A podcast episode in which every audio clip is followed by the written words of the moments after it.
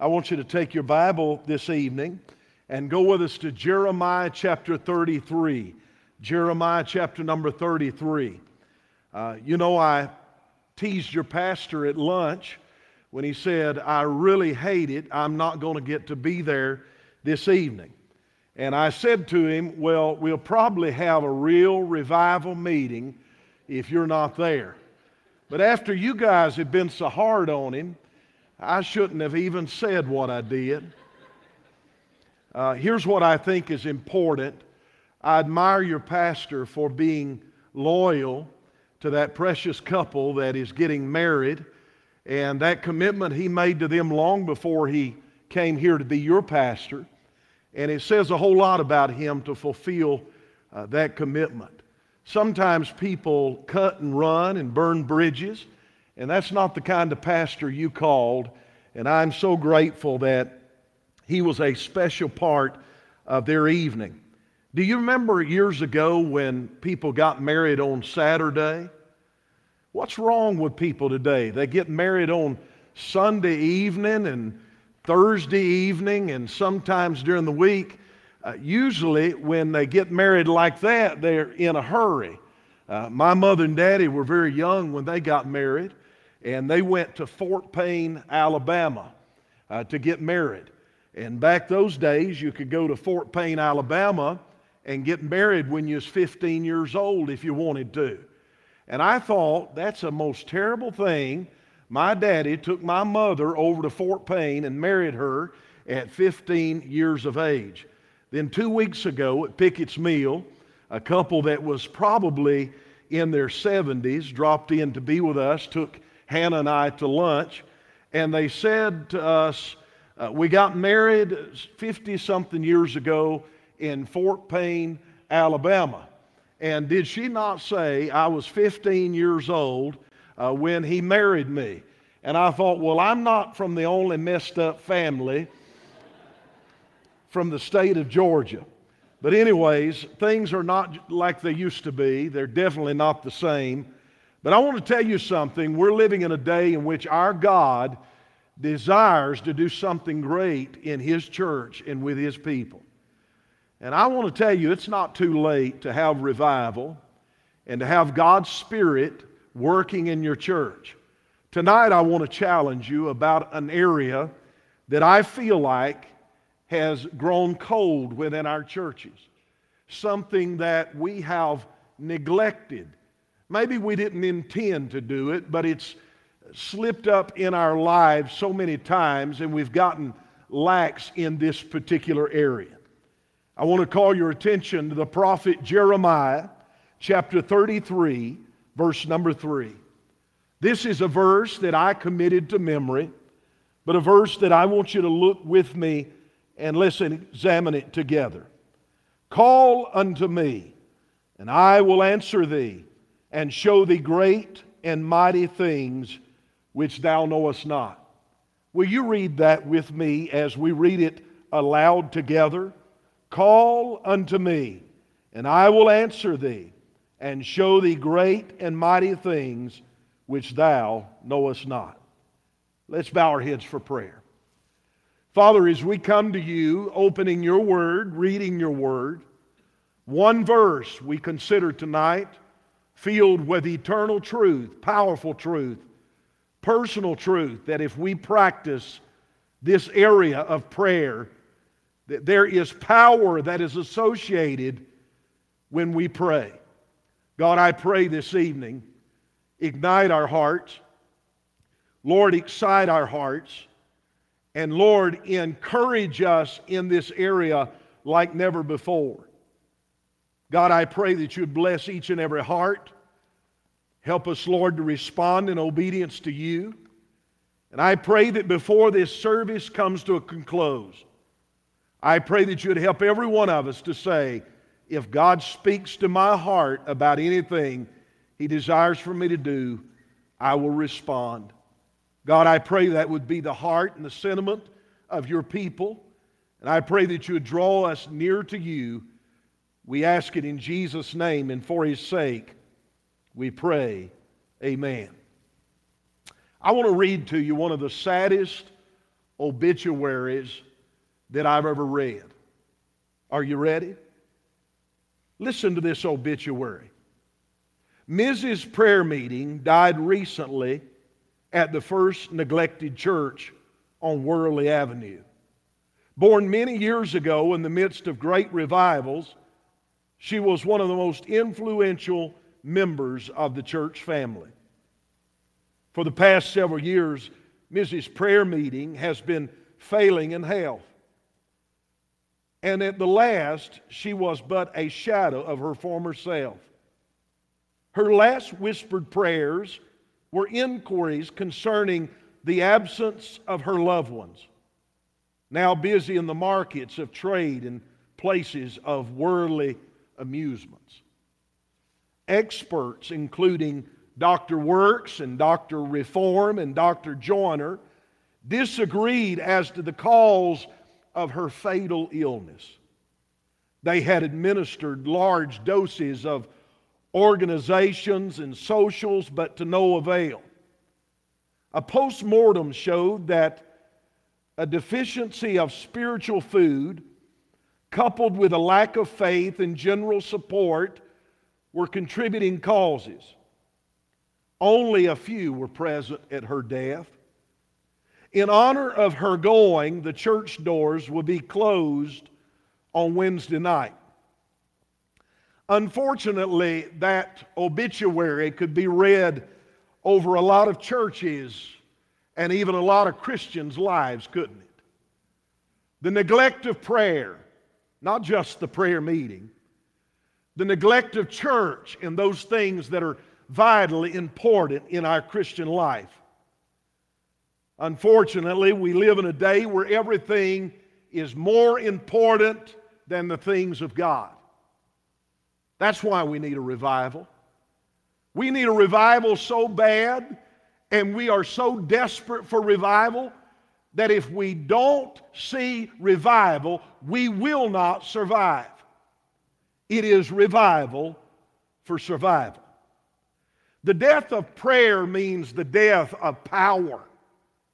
The death of prayer means the death of so many works of God. If prayer dies in our life and in our churches, we will lose the power of God and the influence that we have in our community. I was reading the other day from Revelation 2 and 3. In those chapters, the Bible says that the Lord would remove the candlestick from this church. Specifically, this church God said He would remove His influence. Ladies and gentlemen, what are we without the Spirit and the presence of God? Can we operate so long in the energy of the flesh until we are completely worn out, until we are completely exhausted? We can get the power of God back on the church again, but we're going to have to return to this area of prayer. I believe that Jeremiah 33 is not just a great chapter, but Jeremiah 33, verse 3, is a great verse in the Bible. One of the greatest verses on prayer. But more importantly, it is a key that unlocks the door to revival. Pastor, you mean you believe there's a key that unlocks the door to revival? I certainly do. Call unto me, God said. I will answer you. And I will show you great and mighty things. And can I paraphrase that you have never imagined, that you've never even thought was possible? Do you want to see that? I want to see that. And I want to tell you something about our past. It's not always as glorious, Brother Jonathan, as we want to talk about. We can look at the past of this church or the past of the church I pastored, or any church for that matter, and we could relish the past and even embellish the past. The past is not our friend, is it? We have to embrace the present and launch out in the glorious future with the presence and power of God, and we cannot do that without prayer. So, if this is the key, I want the key and I want to unlock the door, and I want to open the door to revival through the key of prayer. I've already mentioned that the open door is prayer. And three words express God's desire for you and I call unto me. That's the first requirement for prayer is that you call unto him. The epistle of James said it this way, you have not because you ask not. Ladies and gentlemen, if you don't have the answers to prayer that you desire, either you failed to pray for them or you've quit praying. But whatever the reason is that you're not seeing the answers you desire from God, there is three words to encourage your heart call unto me. And God said, I will answer thee. Now, in the open door of prayer, there is an urgent need for it. You see, the verb is an imperative in the Hebrew language call. Do you hear the emphasis? Do you hear the imperative? Do you hear the power of God saying to your heart, my heart, I've been here all along. I'm here if you need me, but you never called. You know, my dad called me a few weeks ago. I could hear it in his voice on the other end of the line. He just wanted to talk. I didn't have to say, Are you bored, Dad? What's wrong if you not got anything to do? I didn't even have to say, Why are you calling me? I heard it in his voice. Do you know what happened at that moment? The whole world stood still. My whole schedule did not mean anything for that day because Dad wanted to talk. Can I tell you that our Father in heaven wants us to talk to Him? And He said it imperatively call unto me. What do you think about a father that none of his children want to talk to. It's a sad thing, isn't it? To be neglected, to be forgotten, to have the greatest blessings and desire to do the greatest things for your children, but they never ask you for them. Do you sense the urgency of those words calling to me? 1 Samuel chapter 12, verse 23, the Bible tells us a little bit of a story about the fact that when God is calling, you and I should respond appropriately. There are many moments in our life in which we are strangled by the affairs of this life. And we must free ourselves in order to respond to God in the most personal ways. Sin has the ability sometimes to strangle our prayer life, and busyness has the ability to keep us from the secret place. But I want you to understand of all the great sins that we commit, commit as believers, that prayerlessness is one of the gravest sins that we could commit to have a relationship with Jesus Christ through salvation, but yet never have a desire to speak to our Redeemer on a regular basis. You know what would happen if your closest friends and family never heard from you. If you didn't speak frequently and daily and weekly, what would they think of you? What would happen to our best relationships if we stopped communicating. So, do you see the need of urgency and the fact that the sin of prayerlessness has caused grief within our God's heart. And it's why we need revival so, is because we have failed to pray as we ought. Psalm 65, verse number 2 Oh, you, hear our prayer. And dear God, with your heart, may you hear our prayers. Charles Haddon Spurgeon said, Prayer pulls the rope down below, and the great bell rings above in the ears of God. Some scarcely steer the bell, for they pray so languidly. Others give an occasional jerk to the rope, but he who communicates with heaven is the man who grasps the rope boldly and pulls continuously with all of his might. Do you realize Jeremiah 33 3 is a direct hookup to heaven? Matter of fact, some years ago, somebody asked me, Do you know God's phone number? I said, No, I don't. They said it's Jeremiah 3 3 3. If you'll dial it up, He'll answer on the other end and He will help you. That's true, isn't it? May God help us to ring the bell of heaven through prayer continuously in our lives. Not only the urgency of prayer, but the available supply of prayer. God said, Call unto me, and I will answer thee. We don't often talk about different forms of prayer but this evening, I want you to consider a word that sometimes we overlook in the Bible the word supplication. Supplication.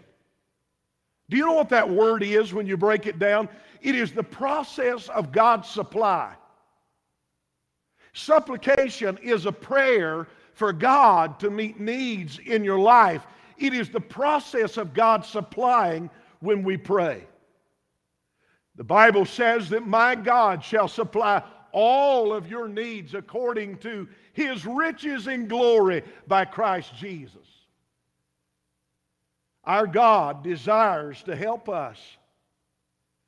And if we will call unto him, he is available. If we are urgent about the matter of prayer, God is urgent about answering those prayers. God hasn't always answered my prayers, yes. Sometimes God answered my prayers with no. Then there is another answer in which God says, yes, but wait a while. But I want to tell you something. You and I need the practice, and others need the prayer, and we need to get busy praying. Somebody said it like this The only thing that God wants us to pray about is everything. That's pretty good, isn't it? Now, I want to just take a little bit of a journey beyond the entry point of the door to the other side of the door of prayer. I want to get inside of that prayer closet and I want to close the door behind me and I want to see what God has on the other side of the door. You remember that verse, but when thou prayest, enter into the closet, and thy Father, which seeth thee in secret, he will reward thee openly. Some believe that's a literal prayer closet. Uh, how many of you have watched that movie, The War Room? Gives the idea of a prayer closet. But in reality, I think there's a greater truth about entering the closet and closing the door, about secrecy with God and crowding the world out of your prayer place. I think it means, but when thou prayest, enter into thy closet, shut the world out. Don't let nothing influence your prayer life. Get alone with God. The other side of that door is the reality of what call unto me means. Here's what it means the other side of the door of prayer is I will answer thee. If you're willing to go in and shut the door behind you, get on your face before God and call out to God, He said, I will answer thee. Ladies and gentlemen, you can invest in things and not get that kind of return. You can put your efforts and your money in things of this world and never get a payback like that. This is a promise in God's Word, and it has several facets to it. The other side of the door of prayer tells us that He hears us. Do you realize that when sometimes the world is not listening, God is listening? Sometimes when our family is not listening, there's one that's listening. My wife says, I told you about this or that. And I'll say to her, I don't remember that. She said, You weren't listening. Now, some of you men that said, I understand your plight, you know you have some of that selective hearing as well, don't you? Say amen, men. If you don't, your wife will. I'm telling you about a God who hears us. James chapter 4, verse number 2. Again, I remind you, you have not because you ask not. God says, Call unto me, and I will answer you. But if we're not praying, He can't hear prayers we never pray. He hears us. He hears us. John Wesley said, God does nothing but in answer to prayer. You see, I think some of the greatest prayers have not been prayed yet. And I don't think you have to have a theological education to pray a great prayer. You ever heard somebody pray in the old King's English? And you probably wondered, how in the world could I ever pray like that? Well, can I tell you that even God can hear a prayer prayed in redneck? You say, how do you know that? I prayed a few redneck prayers in my life. I'm still praying a few. But I am confident in this very thing that the one who promised, if you would call, has answered prayer because I prayed. How many prayers has he answered? Years ago, in many of these little booklets in our churches, uh, maybe some kind of journal at the back of the book, or maybe in the back of some of the Bibles that we have had in days gone by, there'd be a little, a little area where you could write in prayer request. And then on the other side of it, there'd be a place that says, date, God answered prayer. Don't seem like we're doing that much anymore. But some of us ought to grab us a piece of paper and write on one side prayer request and the other side date God answered prayer and watch what God does with every prayer that we pray and how He answers prayers. I'm telling you, He hears us. But I want to say, secondly, He helps us. He helps us. Samson, as pitiful as he was, as low as he had gotten, Samson, that man of great strength, but yet failed because of his sin and disobedience to God.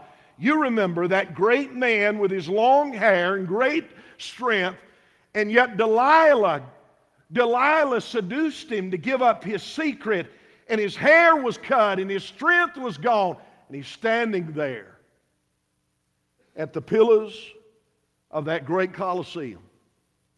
You know the story. They were getting ready to make fun of him. And I think really the story of Samson is the story of our churches today. It's the story of many Christians' lives.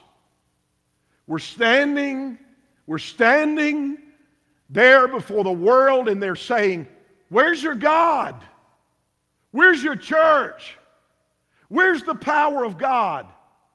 We're not seeing it. But oh, dear God, may we, like Samson, pray with a heart like never before God, will you do it again? Will you send revival? Will you revive my heart? Will you revive my family? Will you revive our church? God, will you do it one more time? God did it one more time. It cost Samson his life, didn't it? But God did it one more time. Samson called unto God, and God heard his prayer. Sometimes we need to pray prayers so big that only God can answer them. When did we stop praying for big things and in big ways? Judges 16, verse 28, Samson called on the Lord, saying, O Lord God, remember me, I pray. You can be as far away from God tonight, but if you realize how desperate the situation is, like Samson, maybe you need to say to God, Remember me, it's been a while. Remember me, it's been a while. Remember me, I pray. Strengthen me, I pray. Just this once, O God. Strengthen me, I pray. Just this once, O God, so that I might take vengeance on the Philistines for my two eyes. Does God deserve his people to rise up with courage in their heart once again and pray like it matters? There's only one thing that'll keep you from praying. And there's only one thing that'll keep your prayers from being heard. And the psalmist said it like this in Psalm 68, verse 18 If I regard iniquity in my heart, the Lord will not hear my prayer. Tonight, ladies and gentlemen, if you want God to hear your prayer, get the sin out of the way. Is there something tonight in your life and my life that God's not pleased with? I want to ask you a question. If you were diagnosed with terminal illness, if you had a crisis in your family, if you had received the worst possible news that you could receive, what would you do and who would you call that you had enough confidence not only they would pray at the moment you called them, but that they had power with God when they prayed? Now, I don't know about you, but I wanna, don't want to call casual Joe for a prayer and average Sally for a prayer. I want to call somebody who's got a direct line to heaven, who communicates with God frequently, who rings the bell of heaven consistently. That's who I want praying. I pray that anytime my church people have a problem, they want their pastor to pray. But not just that, they want their pastor to call for prayer. And that they know that God's people in every place around the city are praying at that moment. Prayer can shake the world, it can shake the sinner's soul, it can redeem the lost, it can bring our family home, it can cause the prodigal to return. Prayer will heal the church if we'll pray. Somebody said, What's wrong with you? I ate lunch over here at the farmhouse and it was good, and I'm ready to preach tonight. But I'm going to find an end soon things that only God can show happens through prayer. Call unto me, I will answer thee, and I will show you great and mighty things which thou knowest not. Do you realize that God wants to show off and show up? That God wants to manifest Himself and be glorified? And God wants you, after He answers the prayer, to look at others and say, God did it. Nobody said it could be done, but God did it through prayer. Isn't it a powerful thing when God's people can say, I know it's beyond belief. I know you thought it could never happen, but I asked the Lord, I called unto the Lord, and He heard my prayer. There's an old song in our hymn books days gone by. I know He heard my prayer. He knows my every care. And I like a little phrase in that song that says, The enemy has said to me that your God is dead. But the songwriter said, I'm glad it is not true. He thrills me through and through. I know he heard my earnest prayer. Say that to a mother who her only hope is God and she prays like it matters. Say prayer doesn't matter to a man that has watched God time and time again bring to pass things that he thought was over. I'm telling you, our God likes to show up and show out. And not only things God desires to show us, but things that only God would know. When I've prayed, I've always found that God has a way of translating those prayers into better answers than the prayers I prayed. I've prayed some decent prayers, but I've got some supernatural answers. I've asked God for meager things, and I have seen God bless in abundant ways. The Bible said that the secret things belong to the Lord our God and to his children forever, that we may do all the words of this law. The greatest knowledge that a person could have is to know that they are in the will of God, obeying God in every area of their life. And the greatest power that any believer can possess is to know that they can get a prayer through to heaven and be heard of Almighty God. Ladies and gentlemen, you can try to call the White House. I'm not sure they're going to answer. You can ask to speak to the most notable senators in Washington. You can ask to speak to one in the House of Representatives. I'm not even sure they'll return your call. Well, who knows? We got a great governor here in Tennessee, don't we? And I think that you could make an honorable effort to call him, but you might not get a return call. There's a lot of people on the face of the earth that you might like to speak to, but don't hold your breath. They're probably not going to call you back. But I want to tell you tonight there's a great God in heaven more important than them all. But you can call on Him, and He always answers, and He always hears. Listen to me, I've called in the early hours of the morning, and He said with that still small voice, What's your burden, son? I've called in the late hours of the evening and found him to whisper in my ear, You left it with me and everything is going to be all right. Casting all I care upon him who careth for you. It's about just letting him have the burdens that you have and unloading your burdens on him. I close with this story. Musicians are coming to the instruments. A gentleman is driving out of town in one of those old buckboards.